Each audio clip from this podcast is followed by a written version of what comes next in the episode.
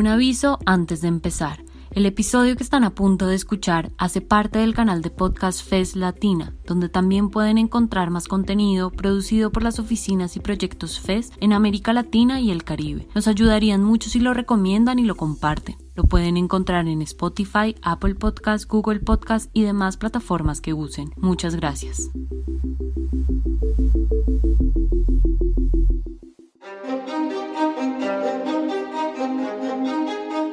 Es político, moverse en bus, taxi o bici, estudiar en privada o pública, decir todos, todas o todes. Les doy a todas y todos la bienvenida a este espacio. Lo primero es que cuando empieza a aparecer la pandemia en el país... Porque eso siempre se piensa por allá arriba. Cuando uno habla de una crisis habla precisamente de esos impactos multisectoriales que tiene. El, el, cuerpo no es solo un constructo material, ¿no? Sí, yo creo que el tema de la salud fue como una, una de las áreas. Recibir la factura para pagar el IVA, votar a un candidato en elecciones y votar a un empleado sin justa causa. Lo que haces y dejes de hacer, lo que pienses y lo que dices es político. Que las mujeres, que las personas LGBTI, que las personas de grupos étnicos. Estas luchas necesitan materializarse en algo y necesitan materializarse en derechos humanos hechos realidad, ¿no? Bienvenidos y bienvenidas a Todo es Político, un programa realizado entre la FES en Colombia y 070 Podcast en el que hablaremos en esta primera temporada de temas esenciales y cotidianos para comprender qué está pasando en nuestro contexto durante este tiempo incierto de pandemia. Intentaremos darles algunas respuestas de la mano de expertos y expertas.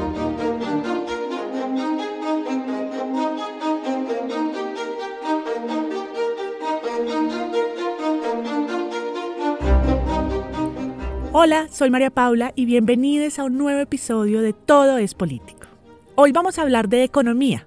Superamos el 20% de desempleo. Hay banderas rojas en las ventanas.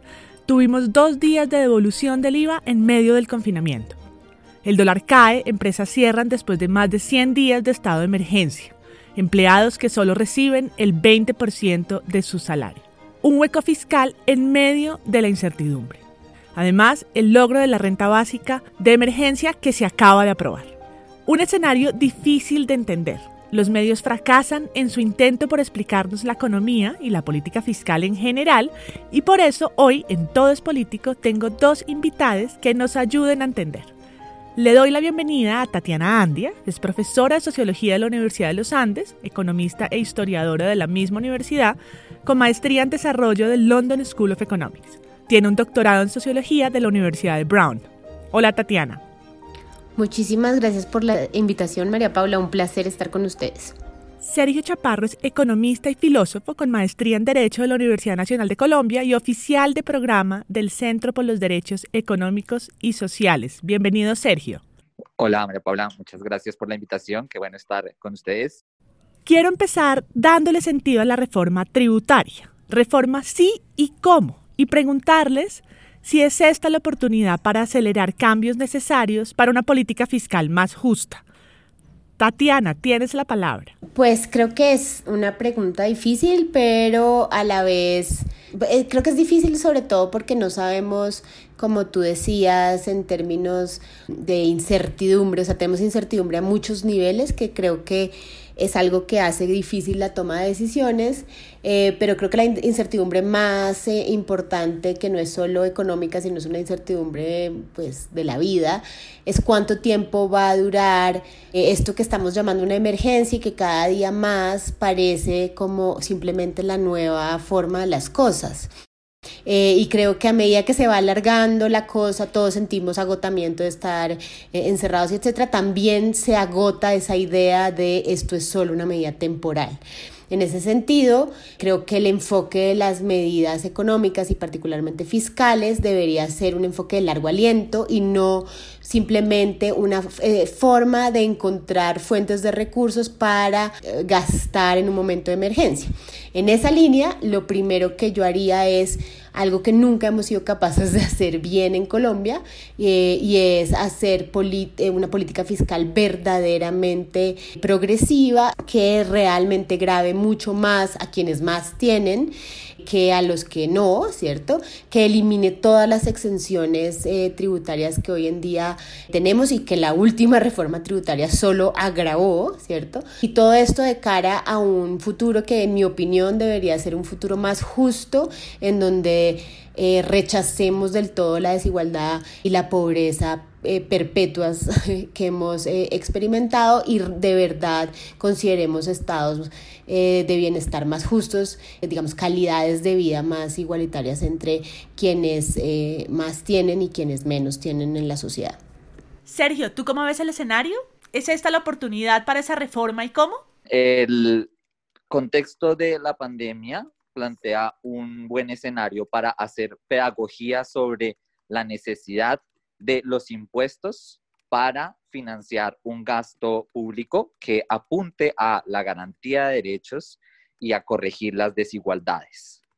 Mm, yo tiendo a ver que esto bien aprovechado por eh, el movimiento social, por organizaciones que apunten a tener un sistema tributario más justo y a sacar la discusión del sistema tributario de la captura en la que lo tiene el Congreso, donde los grupos de interés hacen lobby cada vez que hay una reforma tributaria, para volverla una discusión ciudadana y volverla una discusión donde exista por primera vez la fuerza necesaria para conectar el tema tributario con el tema de los derechos, la protección de la vida, la necesidad de garantizar una existencia digna a la población que en el contexto de eh, la pandemia pues ha visto interrumpidos sus ingresos y por lo tanto plantea una oportunidad para que, de nuevo, bien aprovechada, pudiéramos avanzar hacia el tipo de reforma tributaria que hemos aplazado durante tanto tiempo. Una que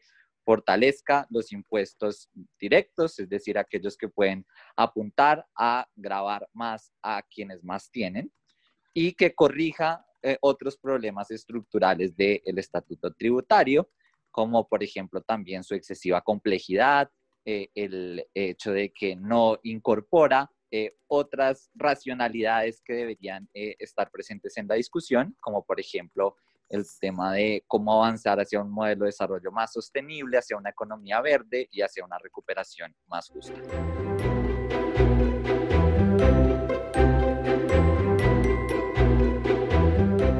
Más adelante vamos a hablar del enfoque verde y diferencial, pero antes quiero cerrar este bloque con el tema de los impuestos. Luego de dos días sin IVA, para supuestamente reactivar la economía a punta de consumo de artículos en grandes superficies, ¿Cómo analizan ustedes el escenario del recaudo y cómo podemos repensar modelos tributarios en el corto y mediano plazo?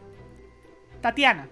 La política de la devolución del IVA o de, la, o de los días sin IVA me parece de las más funestas y la peor idea para eh, una falsa recuperación económica por muchas razones. La primera es que disminuye el recaudo en un momento en donde necesitamos ese recaudo más que nunca, o sea, estamos teniendo que hacer unas políticas de apoyo a las familias vulnerables que no, que no pueden por sí mismas garantizar el confinamiento y las medidas de, de salud pública que son tan indispensables en este momento, y en lugar de estar recaudando lo que debemos recaudar, estamos disminuyendo el recaudo en un momento crucial.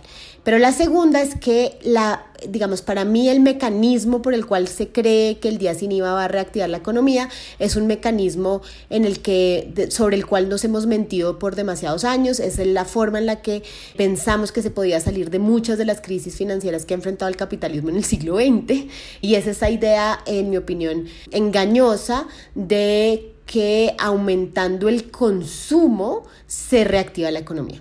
Entonces es esta idea de un ciclo positivo por el cual la gente consume más, al consumir más eso genera mayor producción, la producción genera empleo, que a su vez genera más consumo y se crea como un círculo virtuoso. y eso, eh, digo yo, es mentiroso, o sea, suena lógicamente sensato, pero es mentiroso por muchas razones, pero una principal es por cómo funciona la producción hoy. Y es que no es la producción de los años 60 o 70 o de otros momentos de la historia del capitalismo en que la producción era como el centro de, o el eje que jalonaba el desarrollo económico, sino que hoy en día realmente lo que jalona el desarrollo económico es la financialización. Hace rato esa, esa, como esa ecuación de mayor consumo va a generar mayor producción, que va a generar mayor empleo y todo eso, dejó de funcionar por esta financialización de la economía, pero por la otra razón por la que dejó de funcionar es porque la producción es global. Entonces, no sé si vieron, pero muchas críticas venían por el lado de listo. Entonces consumimos más televisores Samsung que son producidos donde, pues en Corea, ¿a quién le van a generar el empleo? Es también no entender cómo funciona la economía global en estos momentos, ¿no? Entonces, como no, no se entiende bien el link entre perder recaudo a cambio de qué, ¿no? A cambio de un consumo que no genera ningún otro encadenamiento con el resto de la economía. Una de las cosas que yo haría es mm, grabar los dividendos. O sea, hay, como esta, eh, piensen que se parece mucho a una noción de rentismo, ¿cierto? De rentarse de eh, como de la mismo, el mismo dinero generando más dinero. ¿Cierto? Eh, ¿Dónde está el, el valor agregado? Y ahí como yo sí creo un movimiento en la economía eh, global hoy en día hacia volvamos a recordar cómo se genera valor en la economía, qué es lo que genera valor. Y las transacciones financieras no son lo que está generando valor, por lo tanto, grabar los dividendos es eh, no solo sensato, sino deseable, porque nos vuelve a remuneremos lo que genera valor, remuneremos las profesiones que generan valor eh, y remuneremos las actividades eh, de investigación y etcétera que generan valor. No remuneremos el arte de generar plata con más plata. Pasemos a hablar de instrumentos para la economía verde. ¿Cómo se puede conectar la política fiscal con el bienestar y con la vida? En tiempos como este, que estamos hablando tanto del medio ambiente, también del cuidado, cómo lo tributario se conecta con los derechos humanos desde una perspectiva de garantías. Estoy hablando de recursos y distribución. Sergio. Si queremos descarbonizar la economía, por ejemplo, hay que utilizar también los rescates para priorizar sectores que nos permitan avanzar hacia una economía más verde, hacia una economía sostenible. Eso en el corto plazo. Y en el eh, largo plazo, pues quisiera agregar una serie de opciones de financiamiento que me parecen importantes considerar en esa reforma tributaria estructural y que tienen que ver con el objetivo fundamental de que esa reforma tributaria sirva para reducir la desigualdad y realmente tengamos un sistema tributario progresivo, es decir, que le cobre más a quienes están en mayor eh, capacidad de contribuir. Esas medidas incluirían que se fortalezca la progresividad eh, del impuesto a eh, la renta personal, es decir, que se eh, le cobre más a quienes tienen mayores ingresos. Y en ese sentido, cabe recordar que una de las grandes fallas del sistema tributario en Colombia es que, por ejemplo, los ultra ricos pagan menos en impuestos que los super ricos eh, o que otros sectores de la eh, población de menores ingresos. El impuesto a la renta no es eh, un impuesto progresivo y menos para los que están en la cima de la distribución de ingresos. Entonces, eso hay que corregirlo con urgencia. Otro tema es eliminar las exenciones tributarias innecesarias que, por ejemplo, la reforma tributaria del año pasado, en vez de eliminar y racionalizar, lo que hizo fue incrementarlas, dando 9 millones de pesos en exenciones. Fortalecer la tributación a la propiedad y en particular a la tenencia improductiva de tierras. Esto es un objetivo que es clave eh, para eh, lograr otro tipo de, eh, de, políticas que son necesarias en, este contexto, como el intentar desconcentrar la tenencia de tierras y fomentar su uso más productivo combatir la evasión y la ilusión, que también eh, sería eh, mm, muy importante para fortalecer el recaudo. Y algo que es muy importante y que no se discute tanto, actuar en bloque con otros países para buscar acuerdos internacionales que permitan una mayor tributación de empresas multinacionales.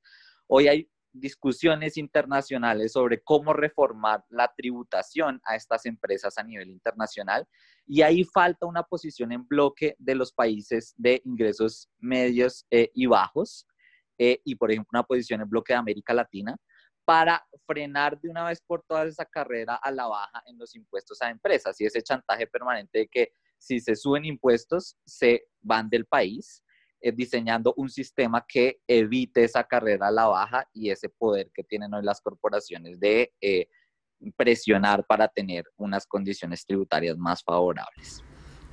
Solo quisiera decir una cosa sobre lo que está diciendo Sergio, porque esa carrera a la baja, además, no es solo una carrera a la baja en términos tributarios, o sea, como una carrera a la baja en esa extorsión de la que él habla y es como el que la inversión extranjera no va a venir a menos de que yo les baje los impuestos y les cree sus propios paraísos fiscales, sino que tiene está aparejada también con otras medidas de carrera a la baja y es por ejemplo, de suavizar regulaciones ambientales, suavizar regulaciones eh, laborales, o sea, es una carrera a la baja que no solo, eh, eh, digamos, disminuye el recaudo del Estado, sino también disminuye la capacidad del Estado de regular a las actividades de esas empresas en, los países, o sea, es como un pésimo negocio.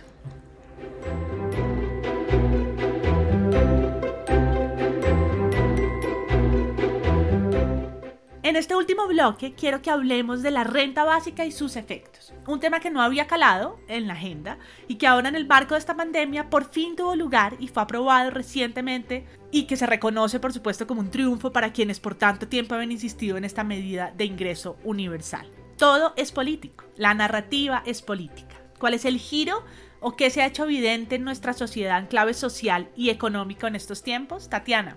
Hay gente que ha venido trabajando desde hace tiempo el tema de renta básica eh, y sus, eh, digamos, sus potencialidades y, y, sus retos a nivel también fiscal y de financiación, etcétera.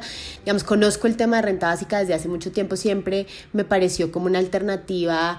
Creo que su mayor virtud, tiene como dos virtudes que a mí me parecen como indiscutibles. Por un lado, la noción de la universalidad, o sea, esta idea de todos somos iguales.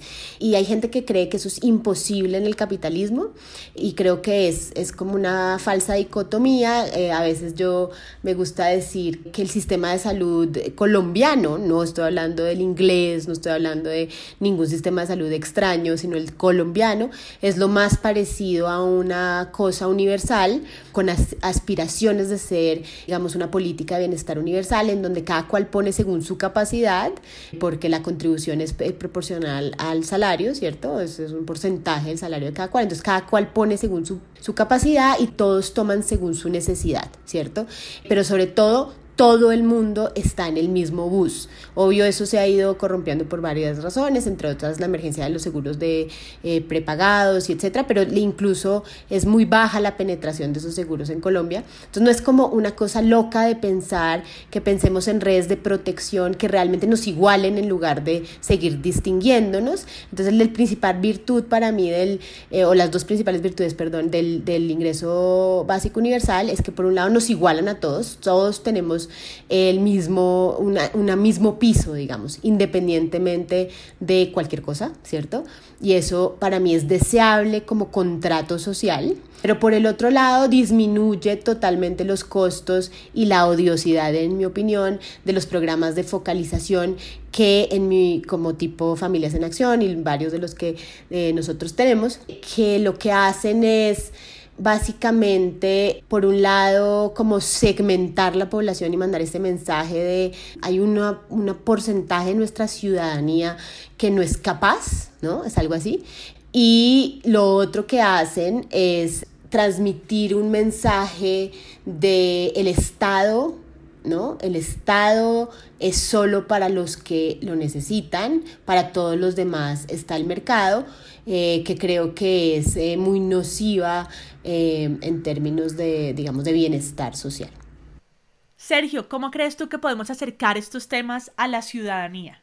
Yo creo que la renta básica es una necesidad hoy. No es simplemente una política conveniente para considerar, sino que incluso se ha vuelto una necesidad en este contexto. Mm, a mí me llaman las, eh, la atención las declaraciones que dio el eh, ministro de Hacienda, Alberto Carrasquilla, eh, a un medio de comunicación señalando que a él le suena la idea de la renta básica, pero no ahora. Entonces, si uno, se, si uno piensa, bueno, si no es ahora, entonces, veamos, ¿cuándo, ¿cuándo es que se le ocurre que es necesaria la, la renta básica? Es hoy el momento eh, adecuado para adoptarla. Una renta básica de emergencia. ¿Por qué? Porque el famoso programa de ingreso solidario en realidad es del todo insuficiente para cubrir las necesidades de gasto de las familias y no beneficia a todos a los que debería beneficiar. Eh, entonces, simplemente por dar un dato, eh, el programa de ingreso, de, ingreso solidario no cubre ni siquiera las necesidades para la alimentación eh, básica y un consumo básico de una familia de más de dos personas. Entonces no alcanza ni siquiera para las necesidades alimentarias básicas, no cubre siquiera una línea de pobreza extrema.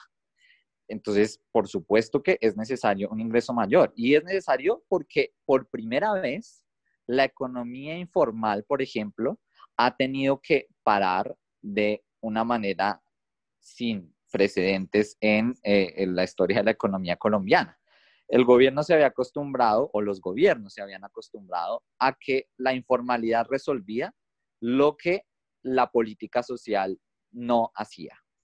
Pero ya se acabaron esas épocas. ¿Por qué? Porque como decía Tatiana, puede que esto de la pandemia no sea simplemente una cuestión de unos pocos meses y tampoco y puede que tampoco sea la última vez que nos vayamos a enfrentar a emergencias de este estilo.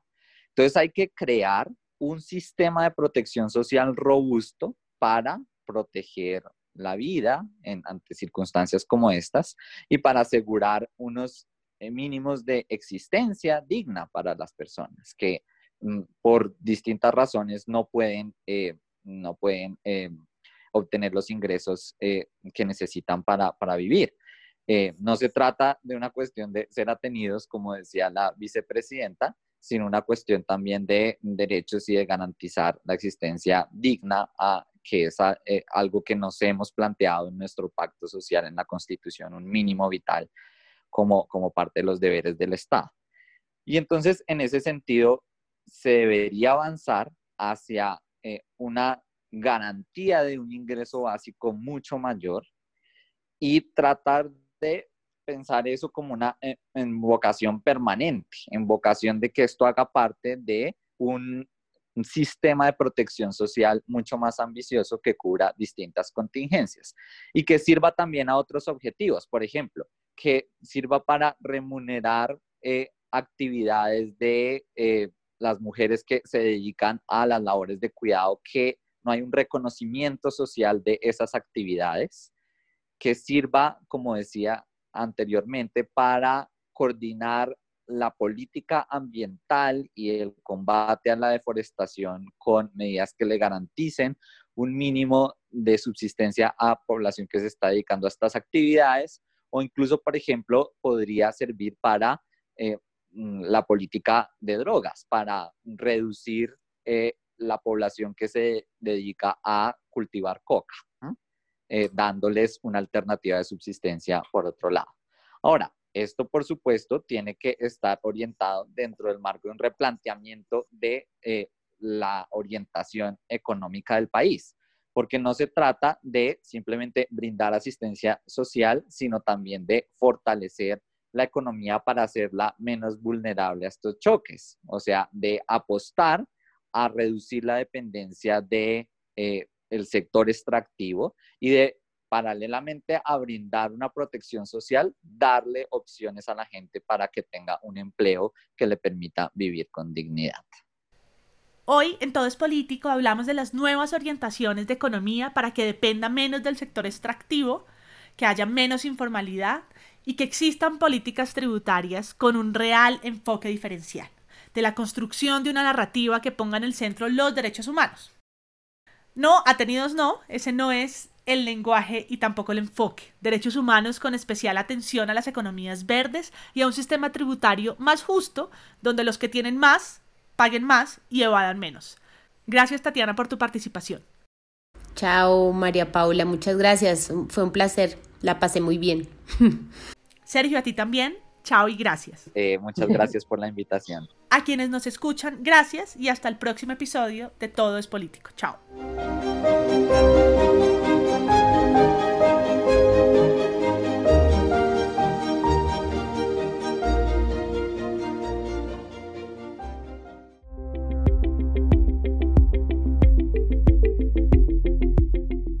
Muchas gracias por llegar hasta el final. Si les gustó, nos ayudaría que lo compartan. Recuerden que este episodio hace parte del canal de podcast FES Latina, donde también pueden encontrar más contenido producido por las oficinas y proyectos FES en América Latina y el Caribe. Nos pueden encontrar en Spotify, Apple Podcasts, Google Podcasts y demás plataformas que use. Les esperamos en un próximo episodio.